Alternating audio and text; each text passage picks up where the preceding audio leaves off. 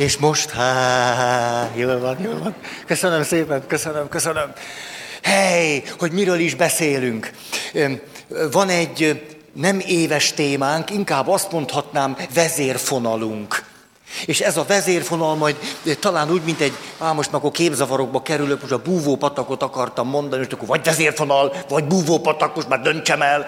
Szóval van egy, egy patakunk, ami néha nagyon szépen csörgedezik, és látjuk az útját, néha majd el fog tűnni, elvész látszólag, de nem vész el, csak mondjuk a föld alatt megy, aztán barlangokba, aztán megint előjön, néha be kell menni a barlangba, hogy fölfedezzük. Vagyis van egy ilyen patakunk, vagy vezérfonalunk, ez az, hogy egész évben megpróbáljuk keresni mindazt, amire olyan örömmel tudjuk azt mondani, élményszerűen, szinte csúcs élményszerűen, hogy na ez, amit most megéltem, amit fölfedeztem, fölismertem, megláttam, ami átjárt engem, ez érvényes. Nem ez az éves témánk, de ezt valahogy nem akarjuk szem előtt éveszteni, valahogy megragadni mindig mi az, ami érvényes. És aztán a témánk, ami viszont nagyon is kapcsolódott ehhez az aranyfonalhoz, vagy vezérfonalhoz, vagy patakhoz, ez pedig, hogy éppenséggel a szándékos vakság, szándékos süketség, szándékos érzéketlenség, jelensége mennyire nehezíti az életünket. És tulajdonképpen ebben az évben egy picit másképp járok most el, mint ahogy tizenvalahány éven keresztül. Mert akkor sokkal egyszerűbb dolgot próbáltam meg, megvalósítani, nyilván veletek együtt, ez pedig az volt, hogy akkor beszéljünk a szeméről, az egyes emberről, beszéljünk sérültségekről, beszéljünk a párkapcsolatról, beszéljünk a családról, beszéljünk a csoportról, szóval mindig valami ilyesmi volt. De most valahogy nem így járunk járunk el, mert most újból és újból tulajdonképpen a témánk szempontjából mi az, ami érvényes? Szándékos vakság, Szándékos látás, szándékos süketség, szándékos hallás, szándékos érzéketlenség, szándékos érzékenység. Mindig beszélünk az egyes emberről, és beszélünk társkapcsolatról, és egyáltalán emberi kapcsolatokról, de beszélünk a családról, beszélünk csoportokról és intézményekről, beleértve az egyházat és az államot, és beszélünk az emberiségről. Tulajdonképpen azok a jelenségek, amikről most beszélünk, mindegyik csoportot, széket is érinti. Ezért mi az egyes emberről beszélünk, néha csoportokról, intézményekről, ezt nagyon érdekesnek találom. Ettől azért egy kicsit nehezebb a dolgunk. Ah. Na most, azt mondja, beszéltünk, de ezt épp, éppen ide rakom, aztán megyünk is tovább.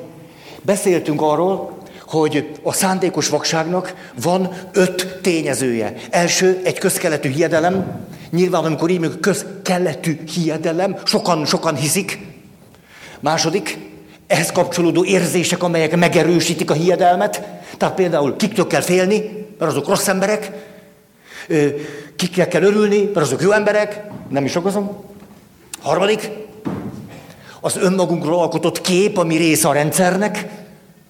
Ugye? Jó vagyok, ha ők tőlük félek, jó vagyok, hogyha őket utálom, jó vagyok, ha őket szeretem. Tudod, nem ragozom? Majd gyorsan fogunk végezni. Hogy mennyit lehet ebből érteni, azt nem tudom, tehát hogy ne lehetne hát itt, na. Aztán negyedik pont, az adatok nyilvánosak. Tehát olyan dolgokról beszélünk, aminek nagyon világos szakirodalma van, de nem csak, hogy világos szakirodalma, számaink vannak. Adatok, tények, számok, statisztikák, kördiagramok. Az a kedvencem. Csak ilyenkor mindig eszembe jut egyszer, amikor mondtam, hogy kördiagramok, ránéztem egy hölgyre, és olyan csúnyán nézett vissza rám, hogy azóta ilyenkor mindig úgy elnézek a végtelenbe. Mert hogy a kommunikáció tartalmát a befogadó fél határozza meg alapon ez történhetett vele. És akkor velem is. Mert a férfiak gondolják csak azt, ugye most mindig általánosítok, megjegyzésítek, hogy, hogy a feleségemnek van egy problémája. Ha a feleségemnek van egy problémája, akkor nekem is van. Ez a rendszer szemlélet hozzáadása az élethez. És aztán az ötödik, hogy az igazság ismerete, most direkt így mondom, adatok, számok, tények ismerete nem elégséges a változáshoz.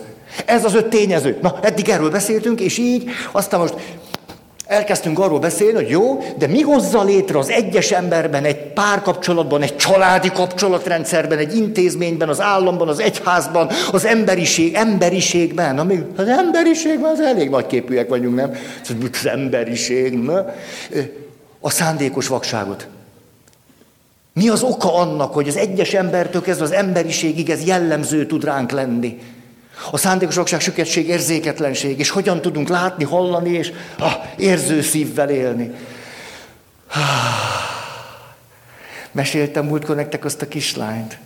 Egy-egy kislányt meséltem mindig, tudjátok, a kislány nagyon sírt, elveszített.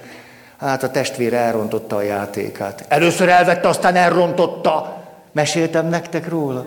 Nem? Ó, hát leülök a kis sárga pöttyöm, édes kincsem, volt neki egy kedvenc játéka, és a testvér először elkérte, majd jól tönkretette. És akkor odaadta, értitek, fejetlenül a barbit. Ragaszthatatlan állapotban. És akkor nagyon sírtak, egy valódi történet, minden történet valódi történet, nem szoktam olyan tantörténeteket. Na. Ment az apukájához, azt mondja, ha,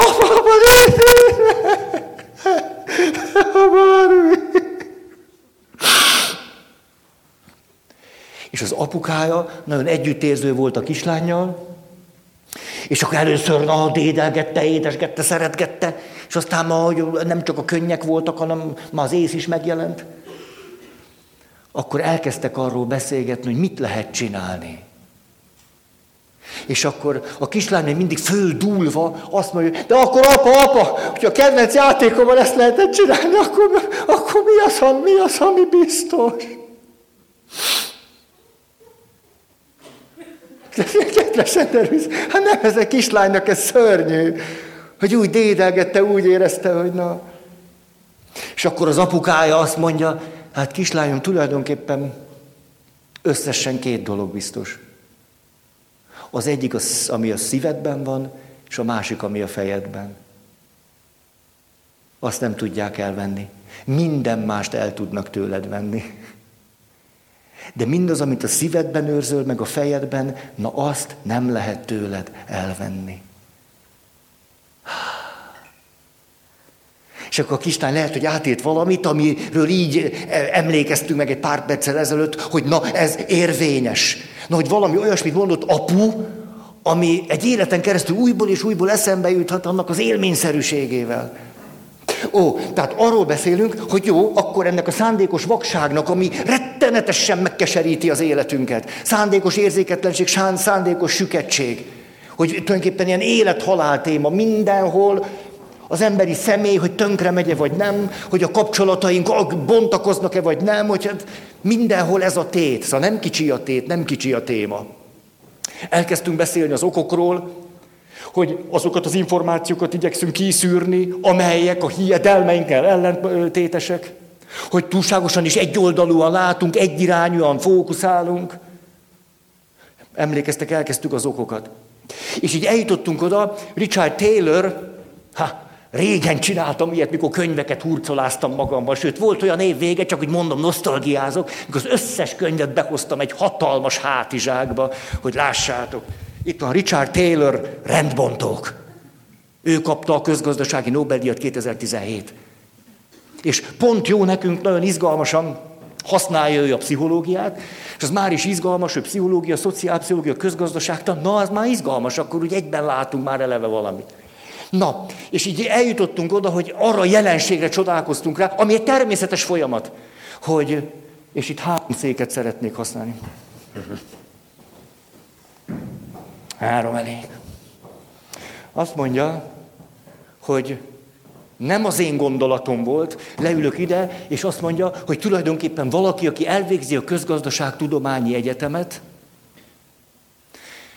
az a néhány év képzés a, elég ahhoz, az egyik, hogy már ne lásson személyeket, hanem ökonokat lásson. Hát ő ezt így nevezte, ökonokat, elképzelt lényeket, akikkel nagyon jól tud bánni a tudomány, csak olyanok nincsenek. De a tudomány nagyon jól tud velük bánni, kétség kívül. Már annyira elvonatkoztattunk mindentől, és persze a vakság tünetei is megjelentek, hogy a tudomány nagyon jól tud belebánni, csak nem léteznek. És hogy hozta azt a megrendítő kutatást, hogy tulajdonképpen az, hogy fölemelem a hólapát árát, akkor, amikor előző nap esett a hó, hogy a természetes emberi érzékünk, amikor nem ökonok vagyunk, hanem csak úgy emberek, azt mondjuk, hogy piszokság. Hanem valaképpen kiszolgáltatott, valaképpen rászorul. Tehát pont akkor még őt, és erre mit mond mondjuk egy klasszikus alaptétel? Azt mondja, kereslet, kínálat. Ha valamire nagy a kereslet, és kicsi a kínálat, fölvisszük az árát. Ha valamire kicsi a kereslet, de nagy a kínálat, levisszük. És az történik néhány év egyetem után, hogy azt mondjuk, hogy ha fölvisszük a hólapát árát akkor, amikor arra nagyon sok embernek van szüksége, akkor az a legreálisabb döntés, amit hozhattunk.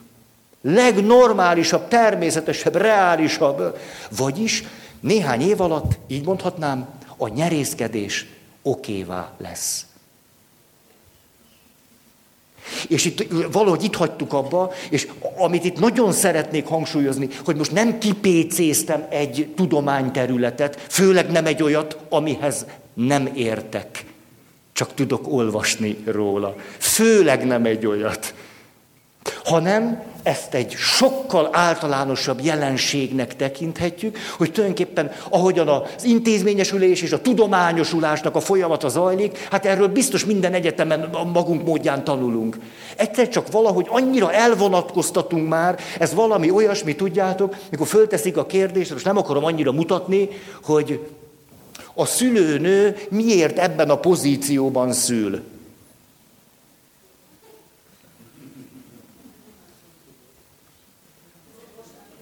Pontosan így van, mert az orvosnak ez a legkényelmesebb. Tehát amikor valami addig, addig, addig, addig megy, hogy elveszítettük azt a valakit, bizonyos szempontból elveszítettük, akkor az egésznek szólnia kéne. Hogy erről a folyamatról beszélek, hogy elvégezzük a teológiát, és egyszer csak már csak bűnös lények. Elvégezzük a jogot, jogalanyok. Oké okay, ez, Elvégzed a pedagógiát, tanár lettél, már csak diákokat látsz, jó esetben.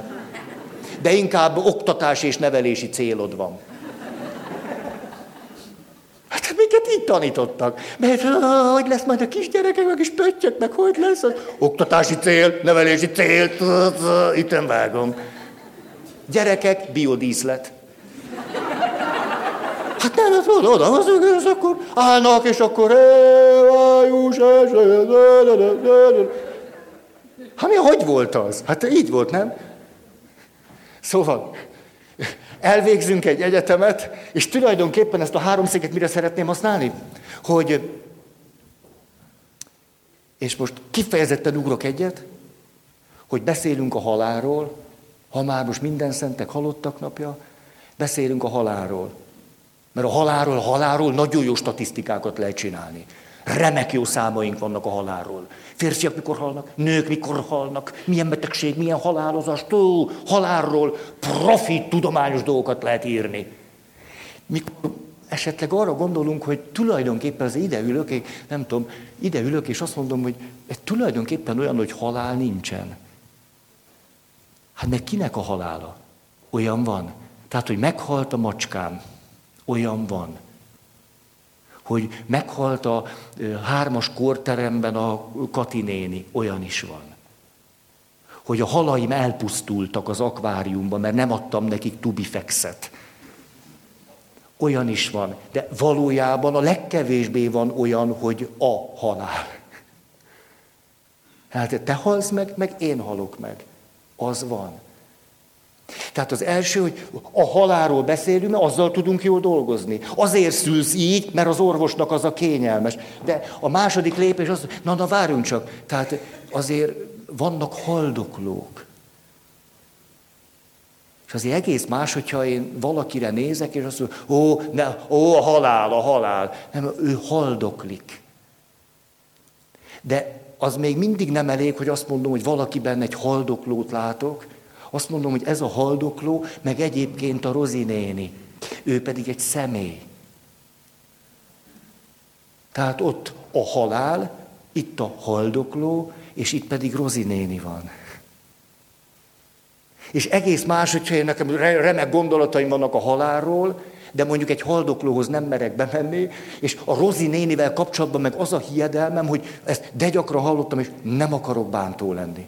Soha nem akarok bántó vagy kritikus lenni, inkább csak valahogy mindig fényt vinni valahova. De lehet, ez egy kicsit csértő, hogy gyakran hallottam ezt a hiedelmet, hogy én nem megyek be Kati nénihez, nem akarom úgy látni. Én úgy akarom megőrizni, azt a piros posgás Kati nénit akarom megőrizni. Most, ha a Kati néni egy nagyvonalú, jószívű valaki, akkor azt mondja, én ezt meg tudom érteni, de azért, ha bejöttél volna, jól esett volna. Hát ha azt mondjuk, hogy azért nem megyek be Kati nénihez, mert én úgy akarom őt megőrizni magamban, akkor ez tulajdonképpen egy roppant én központú megoldás. Annak nagyon príma, és érthető is. Sőt, együttérző tudok lenni mindenkivel, aki azért nem megy be a Kati nénihez, mert nem akarja őt így látni. De az nem Kati néniről szól. Mert ha a Kati néniről szólna, és én tudnék a Kati nénivel mit kezdeni, aki a nagymamám, vagy az édesanyja, vagy barátom, a férjem, a feleségem, a szerelmem, vagy bárki, akkor bemennék hozzá, ha róla szólna. Ó, tehát látjátok, hogy, hogy tulajdonképpen ez történik, ez valahogy, valahogy egy, egy jelenségünk, hogy a halálról olyan bátran beszélünk, hogy nagy tudomány van, hát mikor a haldokló az már nem olyan könnyű, és hogy Kati néni, vagy hogy a kismacskám, téhaj. Jött hozzám egyszer valaki, egy srác volt, azt mondja, te Feri, képzeld el, hogy én nekem olyan pánik rohamaim vannak, hogy de, de olyan erősek ezek a pánikrohamok, hogy így össze kell görnyednem, így teljesen összegörnyedek, és, és ez bárhol elér, és hogy összegörnyedek, és úgy érzem, hogy, hogy hát akkor tulajdonképpen egy valami segít, hogy üvöltenem kell. Hogy valahogy üvöltök, és valahogy akkor itt felszabadul valami, és egyáltalán kapok levegőt, meg tovább tudok menni, különben Teljesen össze vagyok zuhanva, de életképtelen vagyok. Azt mondja, hogy egyszerűen szörnyű. És elkezdtünk erről beszélgetni. Jó, hát ez, ez most akkor hogy, hogy van? És hát, hogy, mi, hogy ki, kit halt meg, hogy halt meg, ki. És beszélgettünk egy csomót.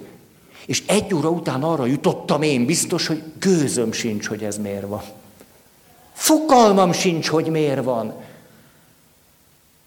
És akkor ah, volt még egy pár perc, és azt kérdeztem tőle, te, hogy, hogyha most elengedjük mindazt, amit eddig mondtál, hogy kit halt meg, és hogy halt meg, és transgenerációs örökség, most engedjünk el minden. Hogyha mindenféle cenzúra nélkül, csak egy olyan asszociációt kell mondanod, öncenzúra nélkül, hogy mi jut erről eszedbe, hogy össze kell görnyedned, és akkor valahogy azt mondja, hogy jobban legyen, vagy üvöltened kell egyet, és valahogy akkor jól leszel. Hogy akkor mi jut eszedbe? És akkor ha, 10 másodperc csönd, 20 másodperc, 30, Egyszer csak azt mondja, te Feri, hát, te, te, te, te, most gondolkozás nélkül eszembe jutott valami, de hát ez annyira hülyén hangzik, hát ez biztos nem.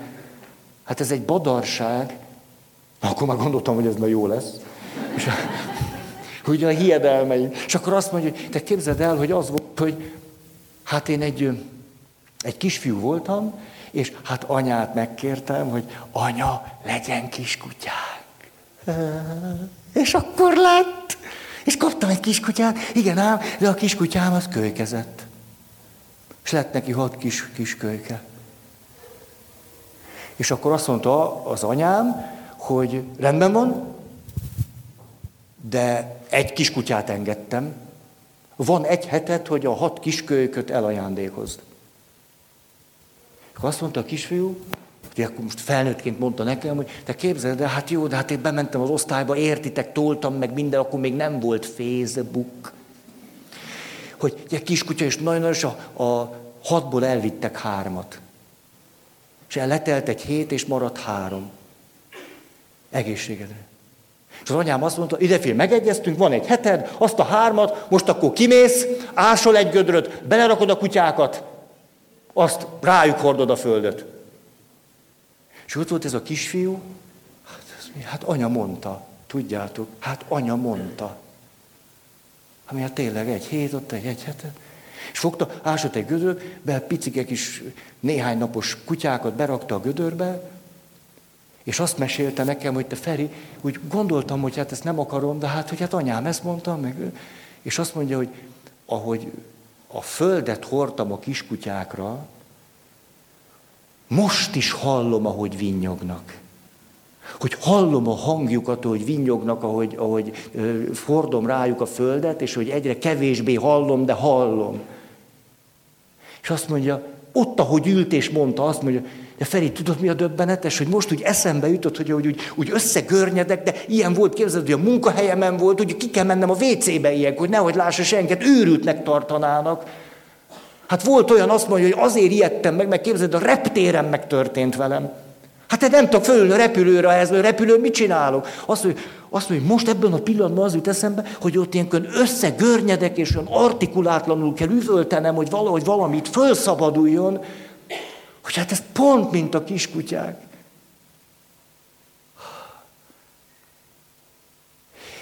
És ugye, mert mind a kettőnket váratlanul ért, hogy tulajdonképpen hova jutottunk. És hát úgy egyszer csak ott volt az, a, az az áldott világos pillanat, hogy na most akkor tenni egy lépést. És én azt mondtam neki, hogy te nézd, te tudod, hogy olyat lehet ám csinálni, hogy bocsánatot kérsz tőlük. Hogy tudod-e, hogy a kertben hol vannak? Azt mondja, persze, hogy tudom, hát már csak el tudnám felejteni, pontosan tudom, hol van. De menj oda, és kérj a kutyusoktól bocsánatot. Mondd meg nekik, hogy ez hogy történt, ne mentegesd magad, csak meséld el a történetet. És fűz bele azt is, hogy hogy szenvedsz azóta. Hogy, hogy, bánt, hogy megbántad, és hogy szenvedsz, és mit tett veled, és kérj bocsánatot. Ne mentegesd magad. És akkor tudjátok, olyan szép volt ez, hogy egyszer csak, hogy hirtelen, hogy jé, hogy ezt lehet csinálni. Hogy ez lehetséges. Hogy föl lehet venni egy kapcsolatot, kapcsolatot. Hogy nem csak döglött kutyákról beszélünk, mert az itt van, hanem hogy, hogy az valóságosak, és a valóságos kutyák, és a valóságos halott kutyusokhoz, akikre én hordtam a földet, ő hozzájuk oda menni, és őtőlük azt tudom mondani, hogy ez nem, nem az állatok elpusztulása téma, hogy hány kutya hal meg évente. És képzeljétek el, hogy évekig nem jött vissza hozzám ez a fiatalember, és én azt gondoltam, hogy minden oké. Okay. És egyszer csak jön, és azt mondja, Feri, muszáj még egy beszélgetésre szükségem van. És akkor azt mondja, hogy de képzeld, az történt, hogy, hogy elmentem tőled, és, a, és ahogy erről beszéltünk, hogy lehet, hogy ez van, és ó, én úgy felszabadultam, Képzeld el, évekig semmi bajom nem volt. De nem csináltam meg. Nem, nem csináltam meg, csak hogy rágondoltam, már jobban lettem. És azt mondja, Feride, képzeld el, teljesen váratlanul, most néhány nappal ezelőtt megint volt. Én azt hittem, már, már nem lesz többet, de megint, hogy össze kellett görnyednem. És mondtam neki, hogy hát te a, csináld meg. Ismeritek ezt? A, na, majd mondok ez egy, egy, egy kiegészítő történetet. És akkor ez, jó, tehát akkor még meg lehet csinálni. Még akkor nem, még akkor érvényes, még akkor oké, okay, még akkor nem évült el.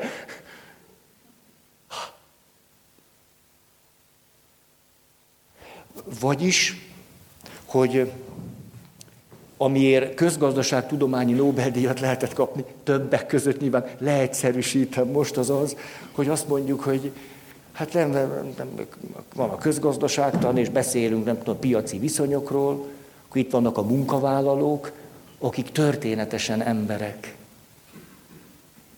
És az emberek egy csomó olyasmit fognak érezni, gondolni, de főleg csinálni, amit ökonok nem csinálnának.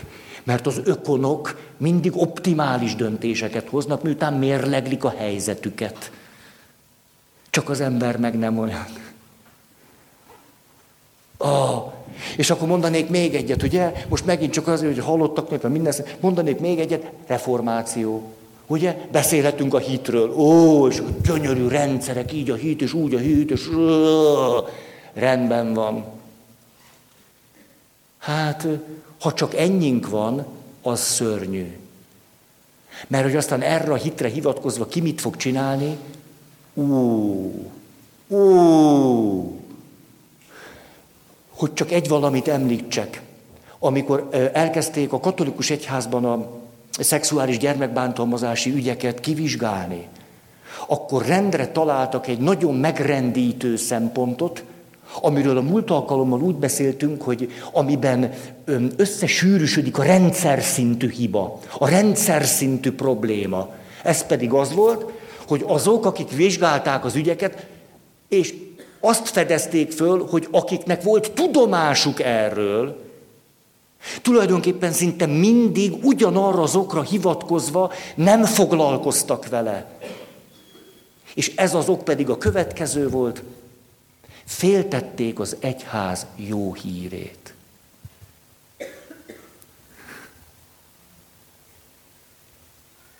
És ebben pontosan jól lehet látni, hogy a szándékos vakságban eljutok oda, hogy az egyház jó hírét védem az áldozatokkal szemben. Ez egészen megrendítő. Ugye akkor itt azt mondom, most csak ez egy példa akart lenni, hogy beszéltünk a hitről és a hit nevében, hogy mit mindent csinálunk, gyönyörű dolgokat és szörnyűségeket. Hát ez a hit. Hogy milyen minőségű a hit, és hogyan hiszek, húha. Itt vannak a hívők. Látjuk azért már egy másik műfaj.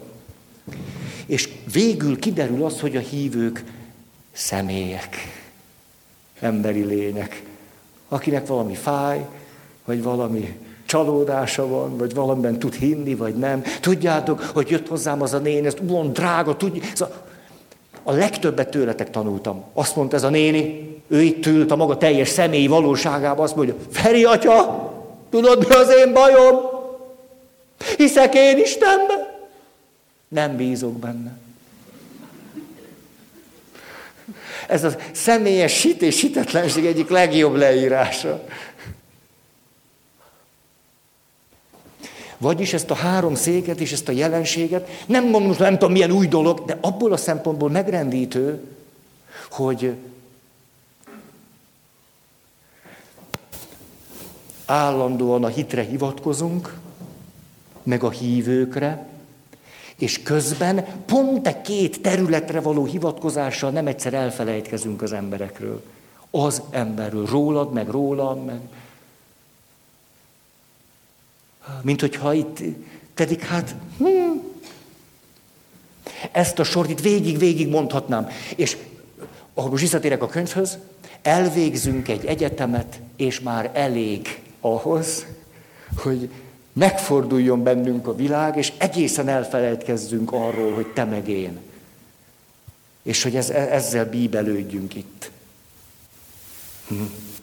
A szakdolgozat mit kezd a Mari nénivel? Na. Már pedig, oké. Okay. És akkor emlékeztek, tehát a tényleg azt mondja, hogy ökonok. De nem ökonok vagyunk, emberek, és mond egy nagyon érdekes dolgot. Azt mondja, hogy hát a közgazdaságtan nem tudott ezzel mit kezdeni. Hát csak közben meg úgy volt, azt mondja, hogy fiatal egyetemi tanár voltam, hú, erre iszom egyet. Ennek semmi köze, tehát az, hogy pont most a fiatal egyetemi tanárnál iszom, ennek semmilyen jelentősége nincs. Ezt kifejezetten a szomjúságommal kötöm össze most.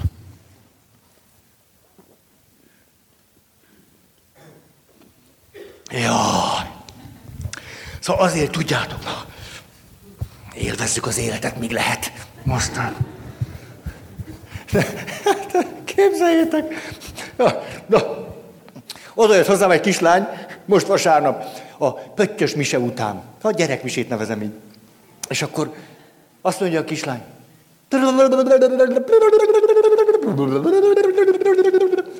Így fecsegett. De édes volt fecsegett, csacsogott, mondjatok még szinonimákat. Csicsergett, csilingelt, csiripelt, csiripelnek a kislány, csiripelnek, csivitelt. Jó, ezt csinálta. És olyan érdekes, az, az én egyoldalú férfi agyam, az én, na. És tényleg csináltam tesztet, hogy mennyire férfias az agyam. Lehet, hogy ezt nektek tudnotok kell, ezt pár éve már mondtam. Van, a, van az, hogy férfias agy, nőies agy, és itt van a, azok a férfiak, akiknek elég fejlett a női agy része, és azok a nők, akiknek elég fejlett a férfias agy része. És én itt vagyok. Ezt úgy fejezte ki egyszer egy srác. Ide figyelj, voltam egyszer itt két előadáson, de hát te nem volt elég férfias, nem jöttem öt évig. Tényleg ez volt az. Hát itt idén nyegén össze-vissza, milyen hanghordozással beszél. Tehát nem volt elég férfias, hát én egy férfi vagyok, foglak téged hallgatni. És akkor azt mondja nekem, tehát nagyon jó pofa volt, azt mondja, visszajöttem öt év azt mondja, jó van, nem számít, de azért lehet, hogy érdekes, amit mondasz. szóval, tehát, férfias agy nőies betétekkel, hogy odaállt ez a kislány, és elkezdett csivitálni, csiripelni, csacsogni, és én meg tudja, hogy jó, de mit akar mondani? És már öt percen mondja, de lyukadjunk ki a témához. Most már nekem mennem kell mindjárt. Miért nem mondja? Azért annyi élettapasztalatom van itt 52 felé, hogy a nőknél nem pont minden úgy működik, mint nálunk. És ezért ez legalábbis arra int, hogy legyek türelmes. Majd kiderül. Azt is megtanultam, sosem biztos, hogy rögtön ott derül ki. Tehát ezt a türelmet hosszú távon kell gyakorolni. És akkor egy csak hallgat, és, és én nem tudom, szóval azért látjátok, tehát azért ennek a kislánynak ez a, ez a belső érzéke, tehát nagy, nagy esély van, hogy végül segítő lesz, hogy egyszer csak úgy megállt, rám nézett, azt mondja, Feri atya, tudod, hogy én miért mondom ezt neked? Hát belelátott a fejembe, kinyílt a kis kalitka. Azt mondja, Feri atya, én azért mondom ezt neked, mert anyukámmal beszélgettünk a halottak napjáról, és anyukám azt mondta, addig beszéljünk a szeretteinkkel, amíg élnek.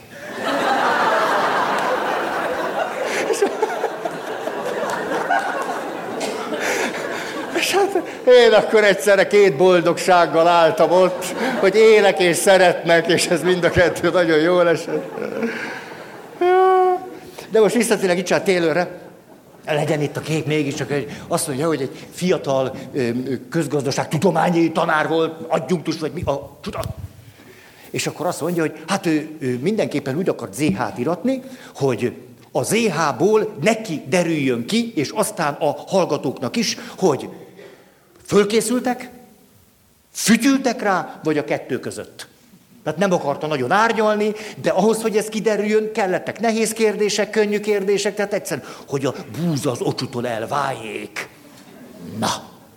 És azt mondja, hogy ezért természetesen voltak kifejezetten nehéz kérdések, amelyekre csak azoknak volt esély, akik kifejezetten tanultak, de még azok... Azt mondja, hogy a legjobb diákok 100 pont volt a maximum.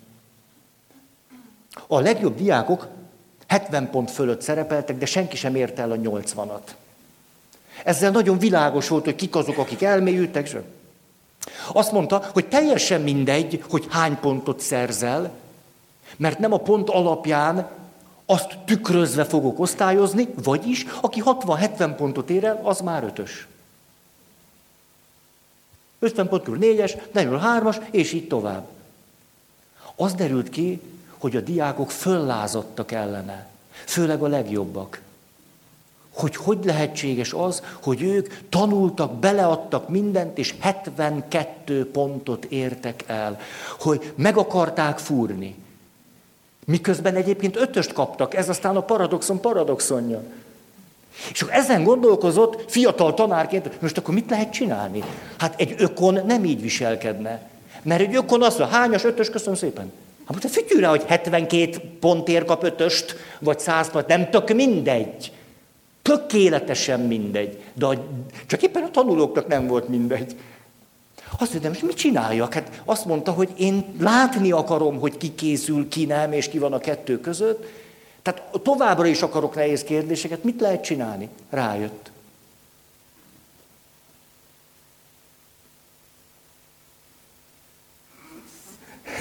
De direkt álltam meg, tudod, tudod. Tessék? Jaj, hát akkor még nem volt neki se Nobel-díja. Ezt még a józan parasztiból csinálta. A következőt találta ki. Ugye azt mondta, hogy van itt valami, ami kétség kívül az embernek nem mindegy. Egy ökonnak mindegy lenne, de az embernek nem mindegy. Mindenféle tudományos ismeretünket és hiedelmünket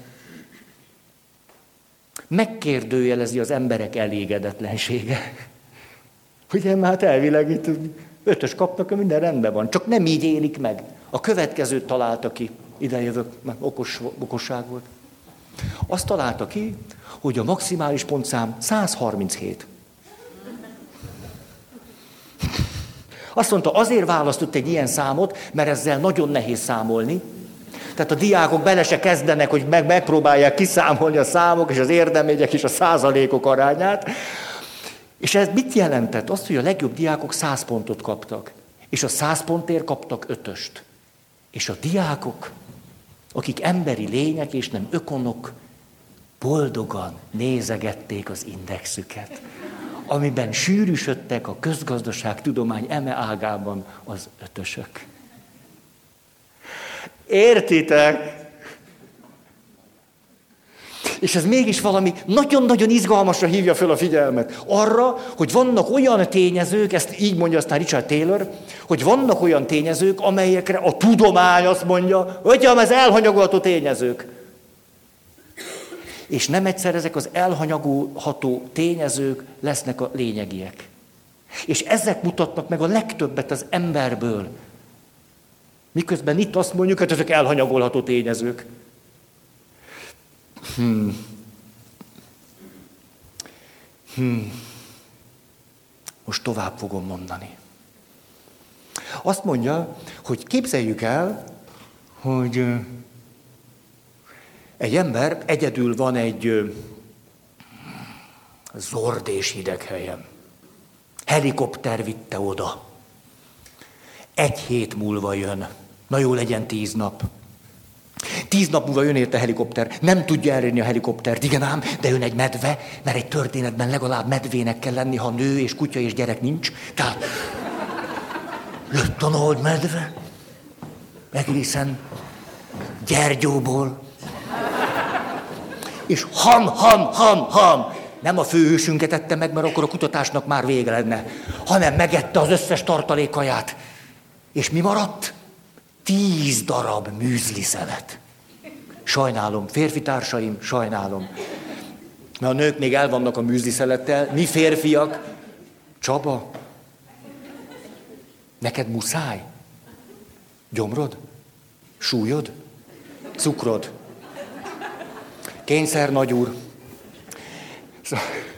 Szóval, tíz darab bűziszelet tíz napra. Mit csinál egy ökon? Beosztja, hogyan? Köszönöm szépen, egy nap, egy műzli, ennyi. Tehát nincs mind gondolkodni. Nincs, semmire másra nincsen szükség. Ez egy egyperces művelet itt. Tíz nap, tíz műzi, annyira könnyű, nem kell osztogatni, törtekkel dolgozni, százalékokat számolni, iszonyú könnyű, tehát a mobiltelefon lemerült, az is nyugodtan lemerülhet. Egy nap, egy műzli, tizedik nap, helikopter, bárány sült. Ennyi a végén. Happy end a történet. Nincs tovább a történet. Csak az a helyzet, hogy amikor rólunk van szó, ez nem így működik. Mert a legtöbben elég éhesek lesznek ahhoz, hogy azt mondják az első nap, jó, hát reggelire megettem egyet, mert gondoltam, érdemes nem naponta egyet. No, de reggel ettem utoljára. Hát értitek, tegnap még háromszor ettem, és ráadásul meleget, sőt főttet, az nem ugyanaz. Meleg szendvics nem főtt, az csak meleg. Tehát az, hogy most, most így értitek, akkor van egy ilyen átmenet, tehát akkor most eszem kettőt. Na de aztán este meg úgy a nasi, tudjátok, hogy Hát azért akkor, és ha már ezt csináltam hétfőn, akkor kedden is, tehát akkor két nap alatt megettem hatot. Maradt négy. Nyolc napra. Szóval, ha ökonok lennének, egy nap egy bűzdiszelet, csak nem azok vagyunk. És a saját élményét hozta ide, hogy miért hozza ezt a történetet, azt mondja, hogy vacsora vendégeket várt. És hogy várta a vacsora vendégeket, tulajdonképpen az asztalra kitette egy csomag ropit. És hát, hogy az történt, hogy mindig, hogy ott főzött, meg jött, meg mindig evett belőle. Aha, hamarabb tök jó. Mindjárt jönnek a vendégek, de még azért van egy ura. Van még. Jó, látjátok, süttyomba, hogy megeszek, megiszok, minden jó vagyok. Most iszom rá egy kicsit. Ilyen az ember. Ettem, ittam. Hú, igazi nagy sóbutik vannak benne. Mindjárt, mindjárt várjatok csak. Hú, ez nagyon faint. Aztán veszek még egyet. Azt csinálta, hirtelen a következőre jutott, hogy ameddig, nem Ropi volt egyébként kesudió, ameddig, ame, na, ameddig a kesudió kint van az asztalon, rá fog járni. Nagy valószínűséggel addig fogja enni, ameddig van. Egy ökon nem így jár el, mert az okon azt mondja, akarok enni vagy nem. Ameddig akarok, addig eszek, és amikor nem akarok többet, akkor nem eszek. Tehát a kesudiót, alias Ropi, nyugodtan ott lehet hagyni az asztalon. Nem? Hát hiszen én döntöm el, optimális döntéseket hozok, nem akarok többet tenni. Hát ha nem akarok többet tenni, nem is eszem többet. Ennyi. Mondjuk el ezt alkoholbeteg testvéreinknek, hogy tulajdonképpen egy ökon nem tud alkoholbeteg lenni, a szenvedélybetegség pedig nem létezik a Földön. Azt mondja, hogy elkezdett ezen gondolkodni, hogy tulajdonképpen mit lehetne csinálni. Hogy tulajdonképpen a közgazdaság tudomány ezzel a jelenséggel nem tud mit kezdeni. Hogy nem tud vele mit kezdeni. Azt mondta, ez a 70-es évek végén volt, utána megnéztem a szakirodalmat, hogy mit ír arról, hogy döntés és önuralom hiány. Döntés és mohóság, döntés és függőség. Azt mondta, hogy egyetlen egy cikket talált. Hát akkor nem is létezik, mert az okon az ilyet nem csinál. És a következőre jutott. Fogta a kesudiót, nyugodtan ad körbe, eszegessetek. Fogta a kesudiót, és kivitte a konyhába. Azt mondta, hogy tulajdonképpen, a konyhába volt, kivitte a szobába fordítva, tök mindegy, hogy oda már nem mennek ki érte. Hát az a plusz fáradtság, hogy kimenjen azért, hogy vegyen két szemet, azt nem. De ha ott van, akkor enni fogja. És erre azt mondja, hogy tulajdonképpen, ha mi ökonok lennénk, azt, hogy valaki kiviszi a kesudiót, most mondjuk a szobából a konyhába, egy teljesen értelmetlen cselekvés. Mert vagy akarok enni, vagy nem. Ha nem akarok, nem eszem, akarok, ez ennyi.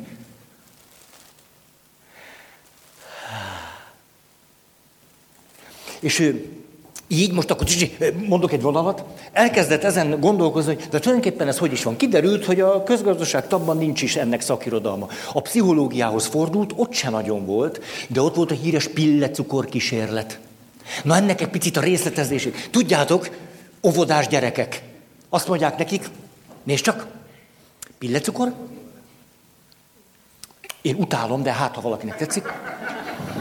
Pillecukor. Ha nem eszed meg, akkor majd befog, befogok még, most kimegyek, itt hagylak a pillecukorral.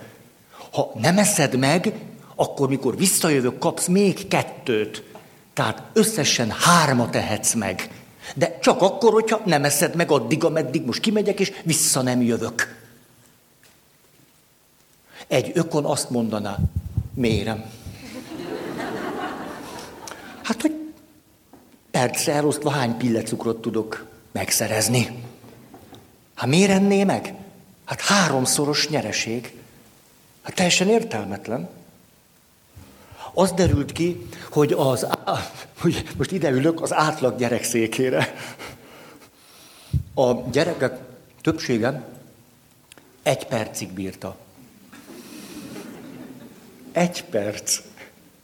Tök mindegy, hogy hármat fogok kapni, mindegy, ez meg itt van.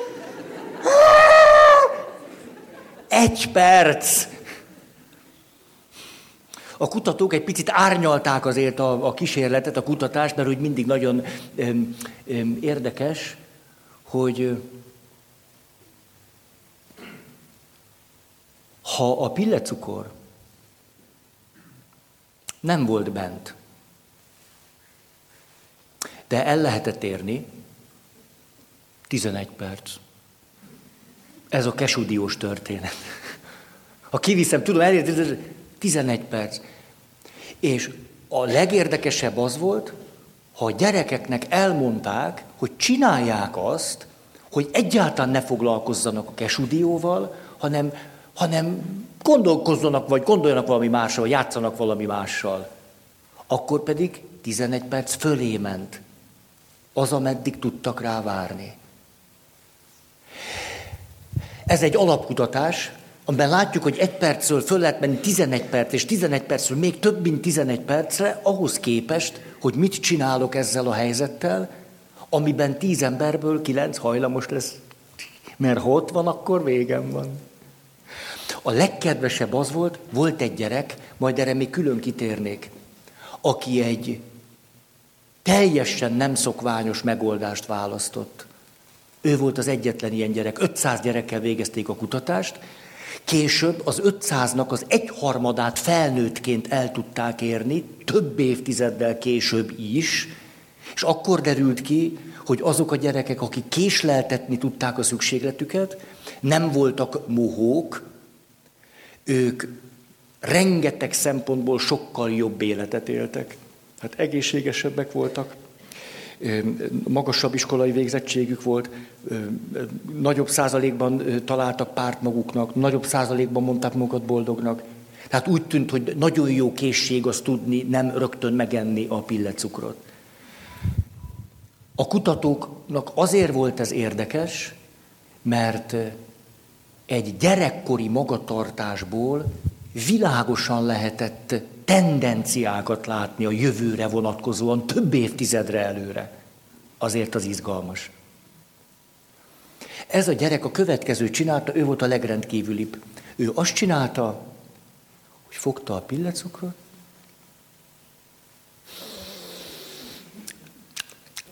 megnyalogatta, de nem ette meg. Majd visszarakta.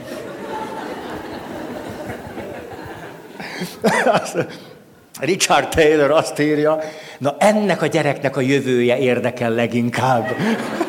Mi lett ezzel a gyerekkel? Azt mondja, hogy kisfiú volt, aki nyalogatta. Na most, a helyzet megoldására ő egy nagyon egyszerű modellt talált ki, és erről szeretnék most beszélni. Azt mondta, hogy hát ha, ha ökonok lennének, akkor világos, hogy hogy van. Hogy tudjuk leírni ezt a jelenséget? Azt mondja, tulajdonképpen be kéne vezetnünk azt, hogy van egy, mondjuk ide rakom, van egy tervező én, és van egy végrehajtó én. Egy tervező én, egy cselekvő én. Azt mondja, hogy ez nem egy pszichológiai modell, tehát természetesen nincs bennünk két én rész, és az egyiken ez a név, a másikon az a név, de ez egy olyan modell, amivel egész jól le tudjuk írni, hogy mi történik. Azt mondja, a tervező énünk nagyon pontosan tudja, hogy tíz nap, tíz műzliszelet, naponta egy. Utána helikopter, boldogság, kaland, jó sztori. Ezt tudja a tervező énünk. Igen ám, de amikor a kezünkben van a kesudió, a ropi, a feles, a szomszédasszony, akkor érdekes módon a tervező énből átlendülünk a kivitelező énbe. És a kivitelező én fütyül rá, hogy szomszédasszony, hogy hízlal, hogy mérgez, hogy Nem, mert a kivitelezőjén, a cselekvőjén azt mondja, hogy ha kap eszi, ha kap eszi. Hogy hajrá, öcsém, addig told, ameddig megy a bringa. Ez azt jelenti, hogy azt mondja, hogy akkor tudjuk megérteni ezeket a jelenségeket, ha azt látjuk, hogy két tulajdonképpen másképp működő rész van bennünk. A tervezőjén, aki nagyon jól tudja, hogy mit, hogyan kellene, és van a kivitelező, cselekvő énünk, aki pedig itt és most megeszi, mert az finom. Akkor is, hogyha a tervezőjén azt mondta neki, hogy... És most amiről ma szeretnék beszélni, hú, ezt nagyon izgalmasnak látom, hogy annak, hogy jelenségeket úgy írunk le, hogy van bennünk két rész, és hogy e két rész mit tesz és hogyan tesz velünk, és mi mit tehetünk, ez nagyon izgalmas megfontolásokra vezethet bennünket. Négy, öt, hat ilyen is van, és ezeket szeretném most idehozni, és mindegyiknek el szeretném mondani a lényegét. Ugyanis, amikor a kivitelező részünkben vagyunk, ahogy ezt most leírta Lichai Taylor a, a pillecukorral kapcsolatban, és a tíz szelettel, és, és, és, az tulajdonképpen olyan, mintha ő benne kifejezetten egy vakság lenne. Elvileg tudja, hogy egy nap egy szelet. Hogyha három nap alatt megeszik kilencet, akkor hét napra egy műzliszelet fog jutni. Ezt tudja, és mégis megeszi. De csak akkor tudja megenni, ha úgy tesz, mintha nem tudná. Ha meg tudja csinálni azt, hogy fütyülök rá, amikor magamra húzom a postást, abból csak akkor lesz élvezet, most nem én magamról beszélek,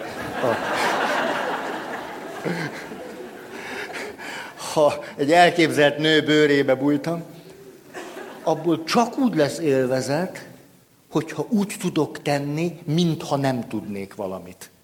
Mintha nem látnák, mintha nem éreznék, és nem hallanék valamit. Azt csak úgy tudom, különben nem is élvezem. Csak úgy lehet megcsinálni. hogy az életben a kesudiótól kezdve a szeretői viszonyon át a másik bántalmazásáig, az, az elmulasztott segítségnyújtásig tulajdonképpen úgy tudom kivitelezni azt, hogy valamit nem csinálok, vagy valamit csinálok, miközben egy másik részem pontosan tudja, hogyha meg tudom csinálni, hogy ne tudjam hogy ne halljam, hogy ne lássam, különben nem tudom megcsinálni. Vagy ha meg is csinálom, akkor az fog velem történni, hogy nem élvezem. És itt most, ha, nem tudom, hogy ez érdekes lesz a nektek, de tulajdonképpen a bűntudatkeltés, hogyan tudom elérni azt, hogy ő ne egyen meg minden nap három műzliszeletet? Ez hogy érhető el? Hát egy teoretikus megbeszélés lehet folytatni vele, amit pont akkor fog elfelejteni, amikor kezében lesz a műzliszelet. És amikor kibontotta a csomagjából, akkor már teljességgel mindegy lesz, hogy mit beszéltünk előtte. Ezért hatékonyabb módszer bűntudatot kelteni.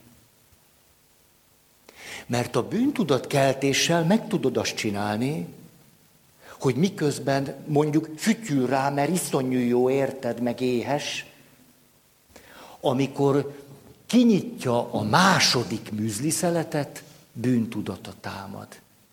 Elkezd a lelkiismeret furdalás gyötörni.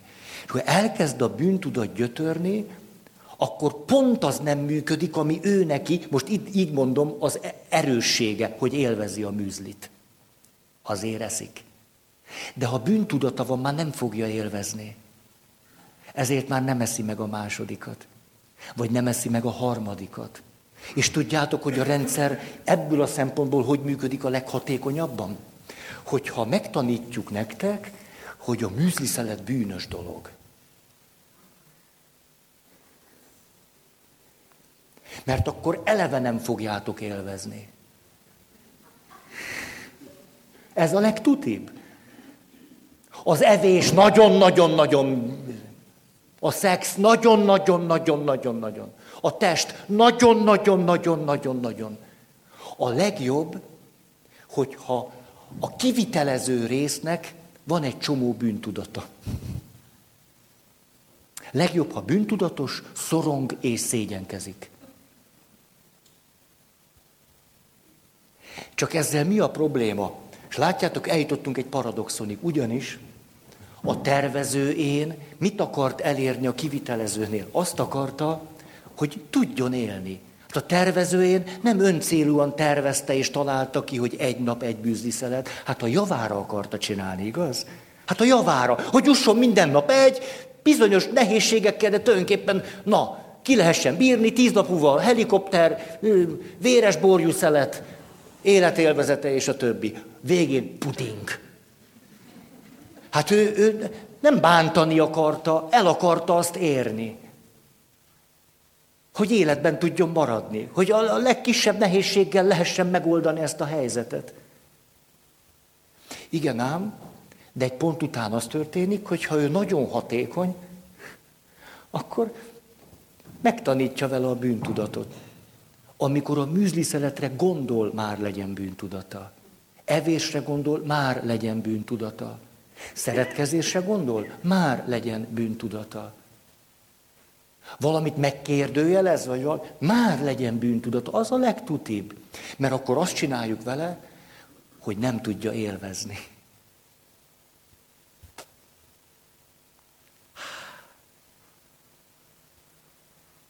Mi a másik lehetőség? Sok lehetőség van, csak most kettőt idehoznék. A másik, hogy a kivitelező én hoz egy csomó szabályt. Az is egy szabály, hogy naponta egy műzli. Az egy szabály. De a legjobb, hogyha elég sok jó szabályt hozok. Tulajdonképpen a legjobb szabály az, hogy tíz páncélszekrény kell, és a tíz páncélszekrény időzáras, és minden nap csak akkor nyílik ki az ajtó magától, amikor elérkezett az idő, hogy megeheti a műzli szeletet. Ez a legtutibb. Ezzel lehet elérni azt, hogy ő a lehető legoptimálisabban kibírja azt a tíz napot. És itt létrejön megint egy paradoxon. A, a tervezőjén mit akar? Azt, hogy neki a legjobb legyen. Ezért hoz egy csomó szabályt. Ugye? Mert tudja, hogy na, hogyha kivitelezőjén átveszi az irányítást, nagy bajok vannak. Kell egy csomó szabály. És a helyzet így áll, minél hatékonyabb egy szabály, annál rugalmatlanabb. Annál élettelenebb, és annál embertelenebb. Hát ez a hatékonyságnak a kulcsa. Szóval fütyülök rá, naponta egy nyílik ki. Nem érdekel, hogy ez történt, közben az történt, hogy így volt, hogy fújt a szél, és te nyolc órán keresztül havat lapátoltál. Egy nap egy műzli. Mi történik? Ő jó szándékkal azt mondja, kell egy csomó szabályt hozni, és a rengeteg szabály miatt optimális lesz majd. Nehézségeket is kivettük a rendszerből. És ez előbb-utóbb rettenetesen személytelen, sőt embertelen lesz. Ez az, amit adott esetben átszoktunk élni, mikor valamit lehetne könnyebben, gyorsabban, egyszerűbben, praktikusabban, logikusabban, és egy csomó mondatot mondhatnék, és azért nem lehet, mert van egy szabály, ami miatt nem lehet. De miért hoztuk ezt a szabályt? Azért, mert. De, én, én, de ez most rám nem vonatkozik, hát látni való, én nem azért csinálnám. A szabály. Az szabály. Mert ez a csúnya kivitelezőjén akármilyen gonoszságra képes, például még élvezi az életet. De még arra is képes, hogy valamit hatékonyan csináljon. Na, na, na, na, na, na, na. Létrejön megint valami, hogy ő azért kezdte el a szabályokat gyártani, hogy biztosítsa az életét. És egy után már nem erről szól, és nem is arról, hogy, hogy ő tudja élvezni az életet. Most még egy dolog, hogy tulajdonképpen ezt kiterjesztjük most nem egy emberre, vagy egy csomó emberre. Azt mondjuk, hogy a legjobb, hogyha nagyon sokakban nagyon sok bűntudat van. Mégpedig a bűntudat és a szégyen kapcsolódjon a, az élvezetekhez, de mindenhez, ami veszélyezteti például a többiek vagy a következő nemzedék jólétét. Az a legtutibb. Ugye, mert akkor nem fognak habzsolni, nem lesznek mértéktelenek, nem élik föl a társaik vagy a következő nemzedék szükségleteire szolgáló javakat. És azt látjuk ma, hogy tulajdonképpen ez, hogy bűntudatot és szégyent kelteni, ez már nem működik. Működik ugyan, de már hiszen öt év egyetem után ebből szépen ki, kibeleződünk. Ha. Hely. Most akkor egy jó nagy dilemmába kerültünk. És akkor most mi a jó? Csak mit kéne csinálni? És most ezért megoldási lehetőségeket szeretnék mutatni. Aj, gyerünk, Feri! Hogy hmm, hmm, párhuzamokat. Van egy olyan párhuzamunk, hogy amikor látjuk, hogy van a két én rész, és hogy mi a kulcsa a helyzetnek. Mondom az egyiket, ezt gyorsan elintézem. Bizonyos jelenségeket nagyon jól meg tudunk érteni, ha azt mondjuk, hogy van bennünk egy gyermeki rész és egy felnőtt. Eric Byrne ezt egy kicsit cifráz, azt mondja, van egy szülő is. De hát a szülő is egy felnőtt, úgyhogy felnőtt. Nem kell annyira cifrázni cifrázhatjuk, de most maradjunk így. Tehát van egy gyermeki részünk, és van egy felnőtt részünk. És tudjátok, hányszor hallom önismereti csoportokban is, hogy valaki rám néz, és akkor azt mondja, hogy igen, Feri, tudom, tudom, föl kéne már nőnöm. Tudom, hogy nem kéne féltékenynek lenni, nem kéne dühösködnöm, nem kéne ugrálnom, nem kéne pattognom, nem kéne elkeseredni, föl kéne nőnöm. És tudjátok, hogy ez nem jó modell. De egy csomóban ez a hiedelem, hogy úgy kéne, én felnőtt vagyok, akkor egy székre van szükségem. De ez egyszerűen nincs így. Mert van egy gyermeki részünk, egy részünk, amit leginkább így tudunk leírni. És a gyermeki részünknek egyáltalán nem kell fölnőnie, mert attól a gyermeki részünk. Hanem az a célunk, hogy a gyermeki részünk elég szabad legyen. Elég szabad legyen, és elég egészséges legyen, és tudja mondani, ha valamire szüksége van, ne szégyelje a szükségleteit, ki tudja magát fejezni, merjen érezni, merjen kapcsolódni, merjen játszani, merjen fölfedezni, kalandozni, merjen eltávolodni és közel jönni, hogy egy egészséges gyerekrészünk legyen. Nehogy fölnőjön. Hát ha nincs bennünk a gyerekrész, mi lesz velünk? Hát nincs kedvünk egymással fecsegni. Mindig csak képzétek el, találkozunk, és olvastad a legutóbbi kutatási eredményt? Hát ebbe csak beledögleni lehet. Tehát a gyerek részünknek nem kell fölnőni, hanem mit kell vele csinálni? Szóval először is ugye a különböző lépéseket elfogadom, hogy van. Akkor a második lépés, hogy oda nézek. Hallom, hogy derültek rajta, de aki annyira, annyira rosszban van a gyerek részével, az több minden miatt lehet. Például nagyon rossznak tartja, hogy nagyon szégyelli, vagy valami szörnyűség történt vele, és ezért, ha rágondolna, az nagyon fájna neki. Hát több okunk lehet arra, hogy rá se akarjunk nézni a gyerek részünkre. Hát akkor van egy gyerek részem, akkor ránézek. Egy önismereti csoportban azt szoktam kérdezni, na most úgy látom itt a gyerek részed, hova rakjuk? És nagyon gyakran azt mondja valaki, hogy hát rakjuk ki.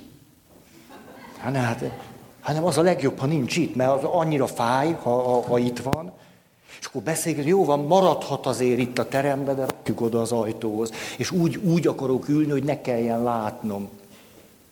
Jól van, legyen, de látnom ne kelljen. És akkor innen, hát innen jönnek a lépések, hogy akkor rendben van, akkor, na jó akkor legyen mellettem.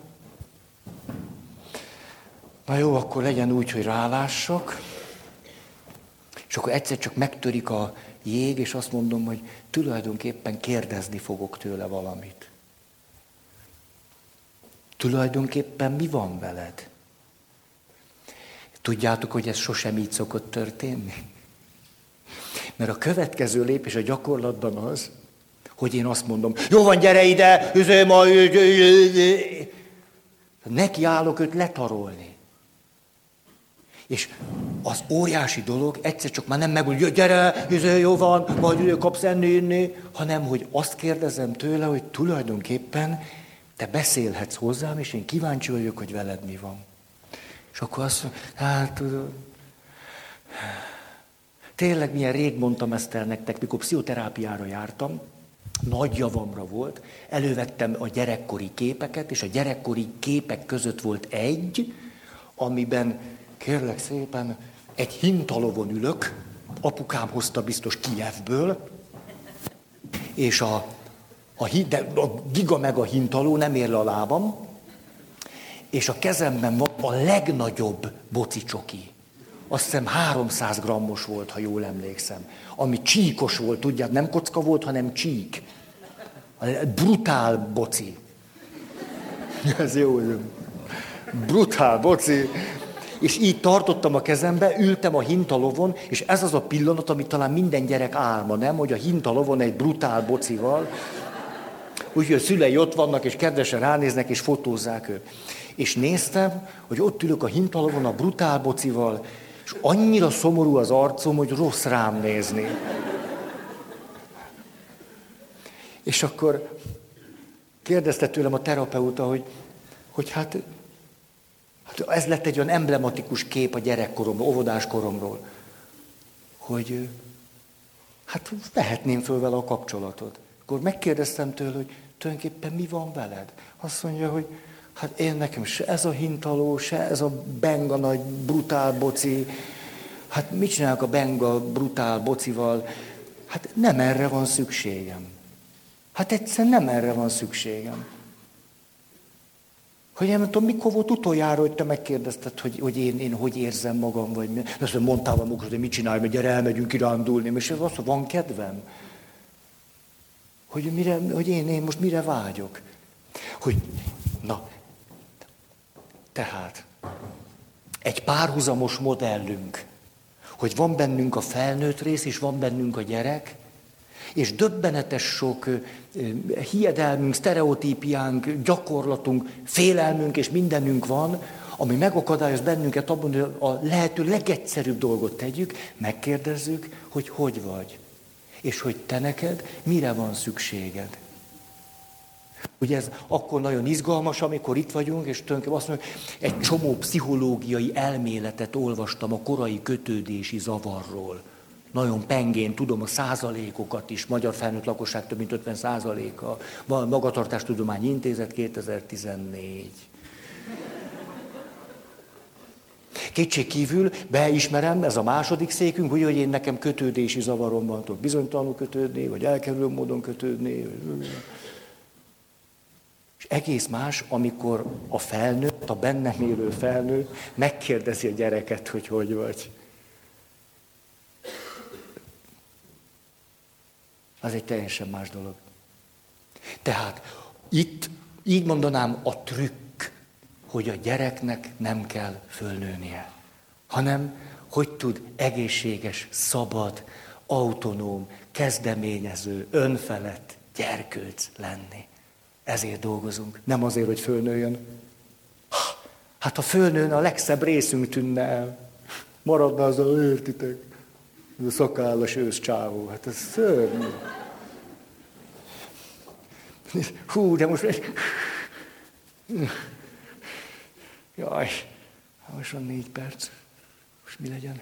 Belekezdek, nem? És akkor, akkor toltuk, ú, mi hatékonyak voltunk. Na, nem tudom, hogy az kell -e. Második, ilyen klasszikus. Na, azt röviden el tudom mondani, mert az, az Kánem annak egy 600 oldalas könyve. Tehát azt két perc alatt minden további nélkül el lehet mondani. Ez volt a fő műve, tudjátok, Nobel-díj. Múltkor emlegettem őt, pszichológusként kapta a Nobel-díjat, és Richard Taylorrel együtt dolgoztak. A, Azt mondja, hogy nagyon sok jelenséget úgy tudunk érteni magunkban, ha látjuk, hogy van a lassú részünk, és van a gyors részünk. És ezt mondja, jó van, erre kapott Nobel-díjat, köszönöm szépen.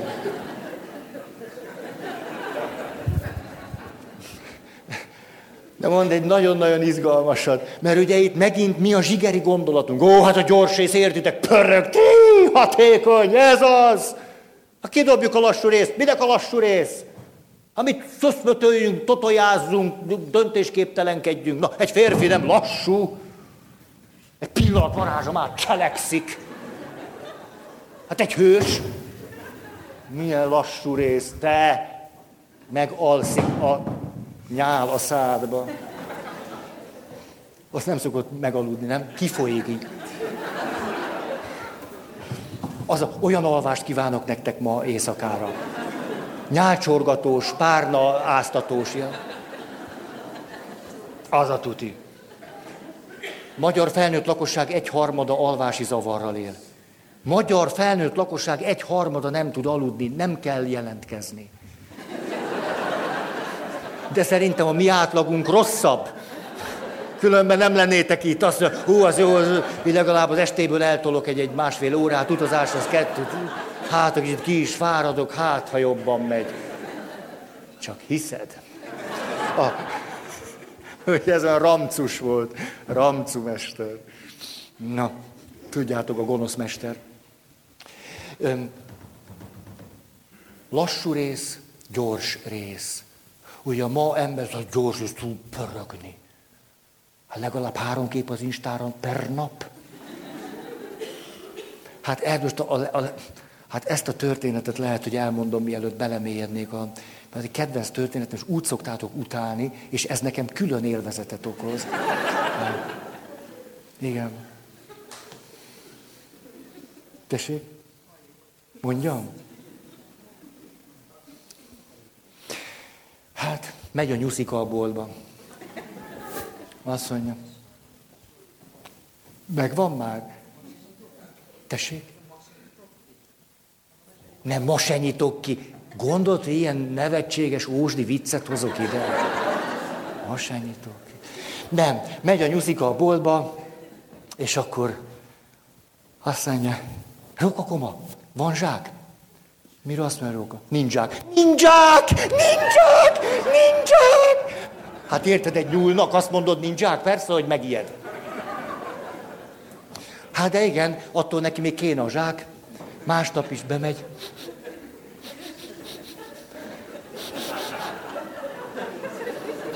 Róka koma, van zsák? Ő azt mondja, Nyuszi, tegnap megmondtam, nincs zsák, nincs zsák, nincs zsák. Mondtam, hogy utálni fogjátok. Azt mondja, rókakoma szívjósága előtérbe kerül. Azt, hát ez a szerencsétlen nyuszi. Hát nyilván nem véletlenül jön be a zsákért, nem? Jó van, beszerez tíz darab zsákot. Azt mondja. Jön a nyuszi.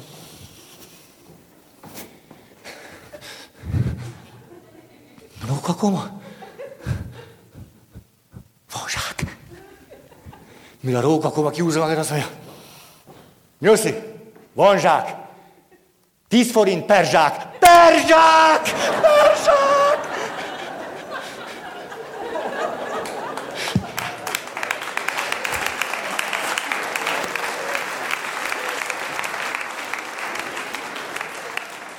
Köszönöm. Vége a napnak.